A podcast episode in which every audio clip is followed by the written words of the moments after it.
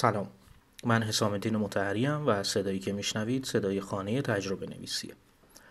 در ادامه روایت صوتی مطالب مجله UX Writing این بار می‌خوام مطلب UX Writing و ارتباطش با استراتژی محتوا رو برای شما روایت کنم.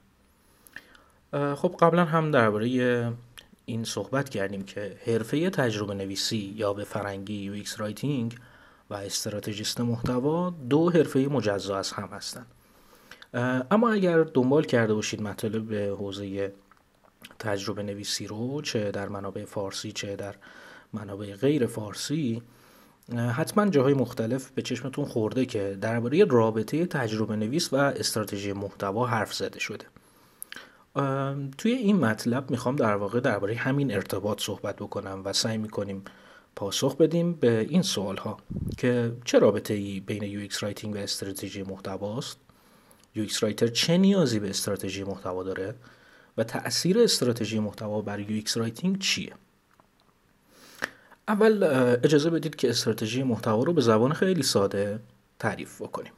خب تعریف های متعددی وجود داره درباره استراتژی محتوا که اگر شما هم دربارش جستجو بکنید موتورهای جستجو رو احتمالا برمیخورید به مطالبی که خیلی رویکرد بازاریابانه دارند و به استراتژی محتوا از زاویه دید یک بازاریاب یا مسائل حوزه marketing نگاه کردن.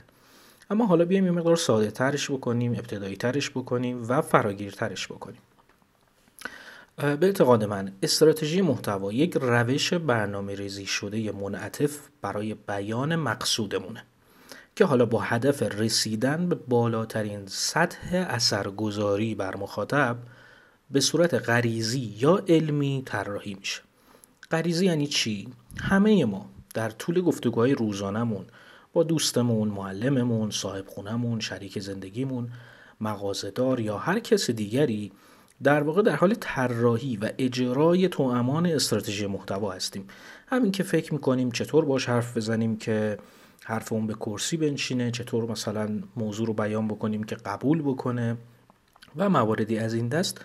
اینها همه لایه هایی از استراتژی محتوا و اون نقاط طلایی هستند که ما تعیین می‌کنیم تشخیص میدیم بر اساس بینشمون و یه سری جزئیات دیگه که به نتیجه برسونه ما رو. اما خب ارتباط UX writing چیه با ماجرای استراتژی محتوا به این تعریف؟ تجربه نویس چرا اصلا باید استراتژی محتوا بلد باشه؟ خب اجازه بدین قبل از هر چیز یه مفهوم رو دوباره با هم مرور کنیم. توی مطالب قبلی گفتیم که مهمترین ویژگی های متن تجربه کاربر چیه؟ یک بار دیگه مرور می‌کنیم. متن تجربه کاربر باید ساده باشه شفاف باشه و کاربردی باشه برای کاربر. در واقع متن تجربه کاربر باید بدون هر گونه جلب توجه اضافه راهبر نامرئی کاربر یا راهنمای نامرئی کاربر در رسیدن به مقصودش از استفاده از محصول باشه. ریزه نوشته ها یا میکروکوپی ها به همین دلیل نوشته میشن. خب ما در تجربه نویسی چند تا زنجیره متصل به هم داریم. مسئله تحقیق رو داریم مسئله خود طراحی تجربه رو داریم UX دیزاین رو داریم و بحث تجربه نویسی که استراتژی محتوا تو دلش جا داره. به عنوان یه تجربه نویس من وقتی می‌خوام کار بکنم باید با کاربر همدل و همراه باشم و طوری حرف بزنم که نیاز او رو برطرف بکنم. بنابراین باید یک استراتژی محتوا داشته باشم. استراتژی محتوایی که در نهایت کاربر من رو به مقصودش برسونه مزاحمش نباشه حرفایی که دارم می‌زنم کلماتی که دارم میچینم و لزوما اصلا به یادش هم نمونه که من کجاها چه کلماتی به کار بردم. مفهوم استراتژی محتوا تو چارچوب UX writing معنی متفاوتی از چارچوب بازاریابی و copywriting داره.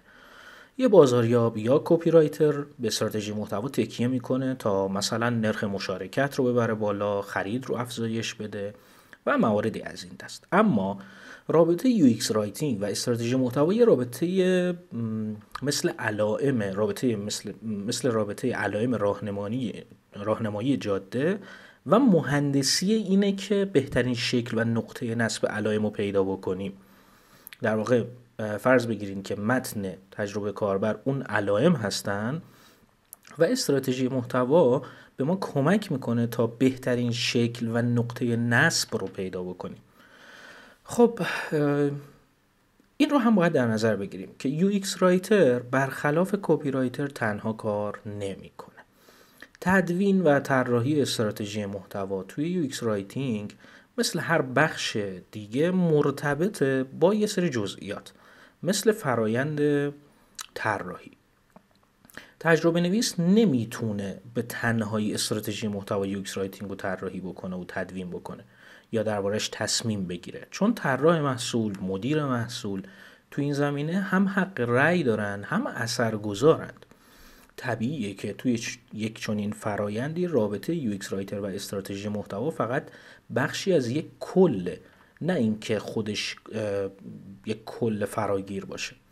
تجربه نویس علاوه بر استراتژی محتوا باید یه سری جزئیات دیگر رو هم مد نظر قرار بده که لزوما از سمت خودش تعیین نمیشه.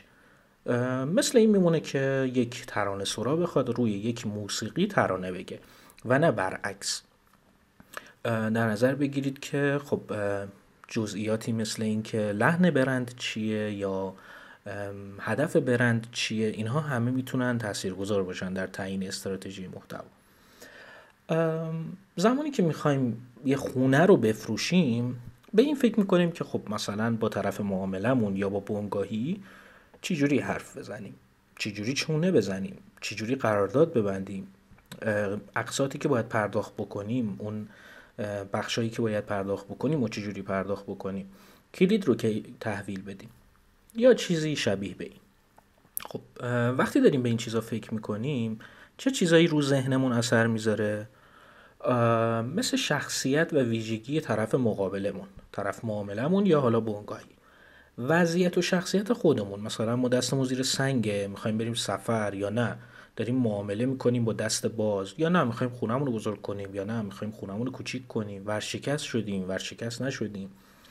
مقصودی که دنبالش هستیم خب مثلا چی چیزی برای ما اهمیت داره؟ زود فروختن یا تخفیف گرفتن تخفیف ندادن گرونتر فروختن؟ امکاناتی که در اختیار داریم چیه؟ امکاناتی که می‌تونیم باش حالا به اون هدفمون برسیم. ارتباط UX writing و استراتژی محتوا هم کم و بیش همینه. تجربه نویس به کارکرد محصول لحن محصول یا برند مشتریان شخصیتشون یا همون در واقع پرسونا اهداف محصول یا برند نوع سرویس یا محصول طراحی و شخصیت طراح شخصیت صاحب محصول رقباش و جزئیات دیگه ای فکر می‌کنه. بر اساس این هاست که بخشی از زمینه کارش یعنی استراتژی محتوا طراحی میشه.